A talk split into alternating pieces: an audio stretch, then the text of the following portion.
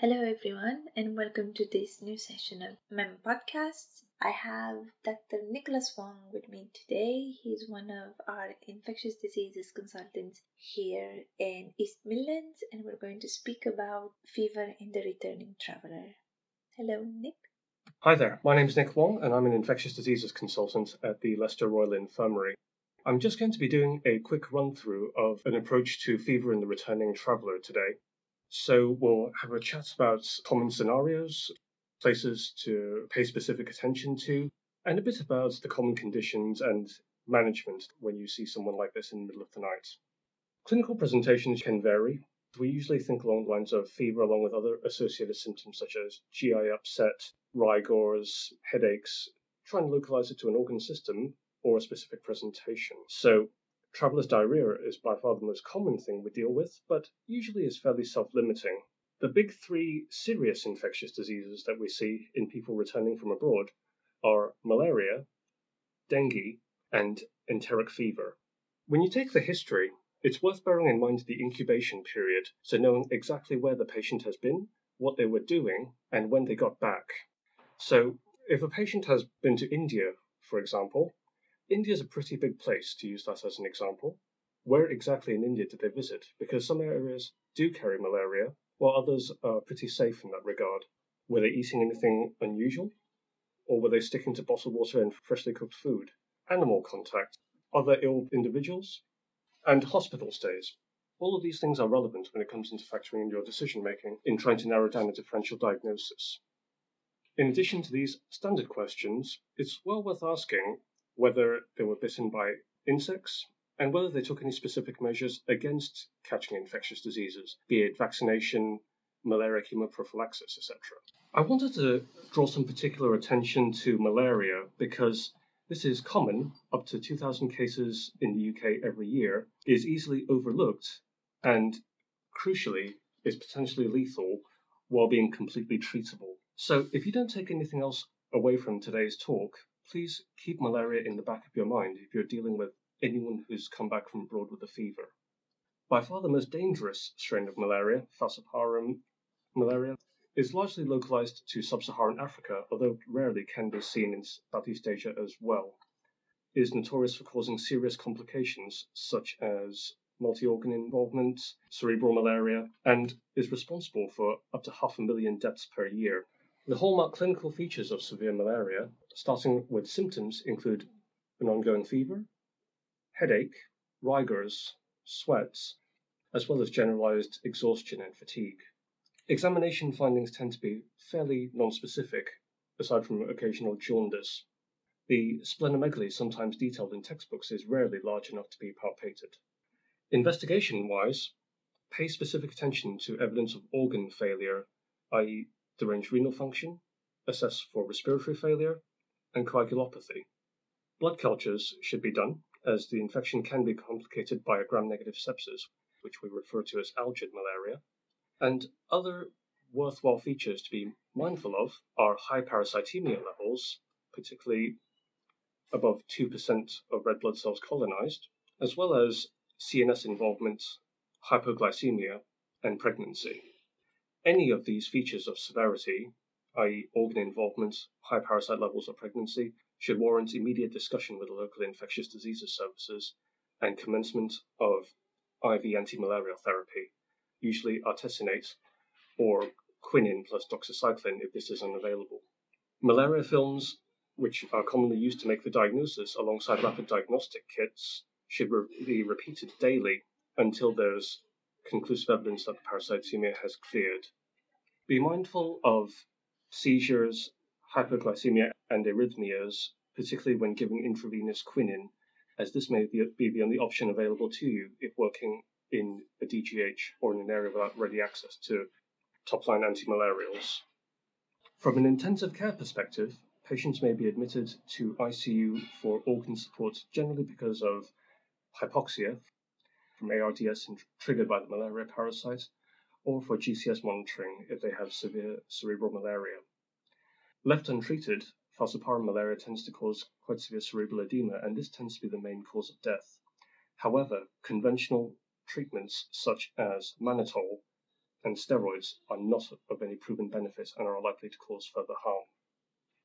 In terms of avoidance, once the patient has been commenced on the appropriate therapy, you would expect a rapid clinical improvement, and then they can be stepped down to oral combination artemisinin therapy to finish up a full course. It's paramount to remind patients of the importance of malaria prophylaxis in the future if they ever get admitted with it, as people re- returning to malaria endemic areas often negate this and then suffer the consequences accordingly. Moving on from malaria now, the next most common imported infection that we see that's significant enough to land people in hospital is enteric fever. This is split up into typhoid and paratyphoid fever and generally needs a microbiological culture to distinguish the two, as the clinical features are largely identical. This is spread through fecal oral transmission and generally is associated with contaminated food. Patients present with fever, rigors, and varying degrees of abdominal symptoms, such as abdominal pain and variable constipation or diarrhea.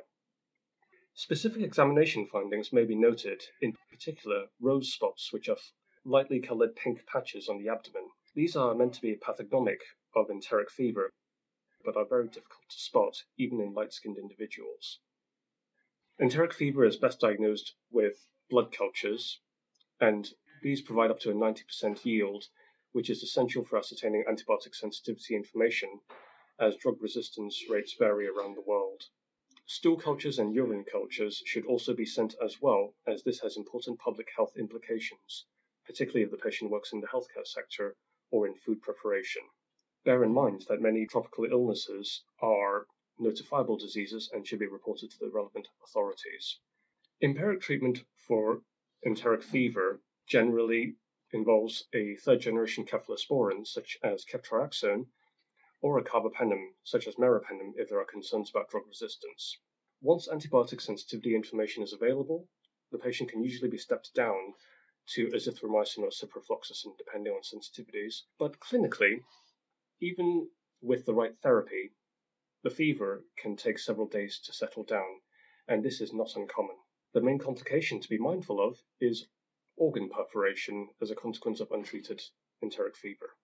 A vaccine does exist for typhoid fever, but is not particularly effective and does not protect at all against paratyphoid fever. The best ways of prevention are good sanitation and meticulous attention to hand hygiene.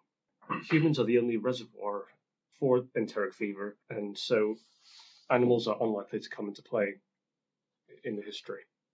The final common illness we often see in returning travelers with a fever is dengue fever. So this can be seen in Southeast Asia region, particularly Singapore, Sub Saharan Africa, and South America.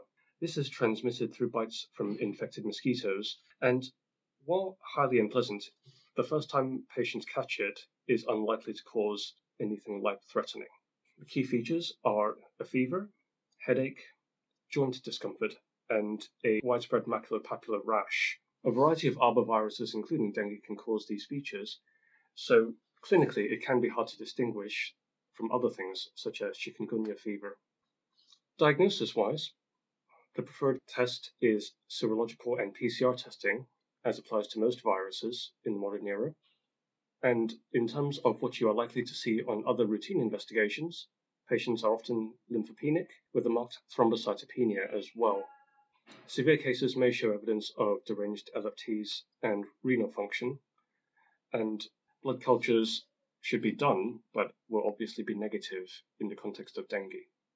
There is no specific treatment available for dengue fever. Management is purely supportive with analgesia and fluids as required. Non-steroidal anti-inflammatory drugs should be avoided in view of the bleeding risk. The most essential bit of patient counseling when managing dengue is to warn the patient not to enter any dengue endemic areas again for the next two years. This is important because patients who experience dengue a second time round are far more likely to develop severe complications such as dengue hemorrhagic fever and dengue shock syndrome. Therefore, this advice is worth reiterating to patients coming in with dengue fever. So that wraps up the big three in terms of common stuff we've seen on the infectious diseases unit locally.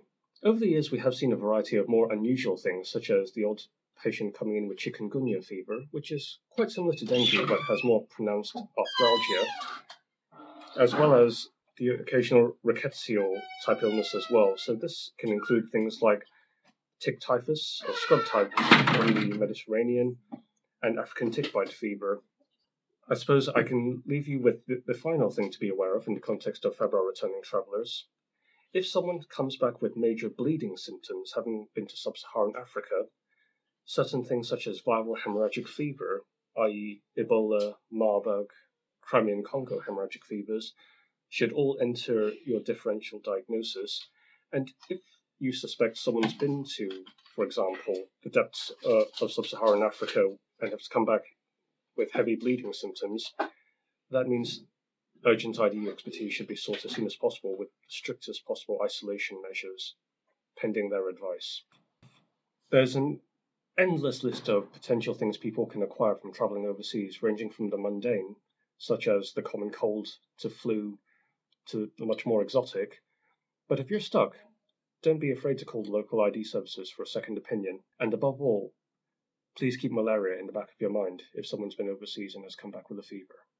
Thank you so much, Nick, for the talk.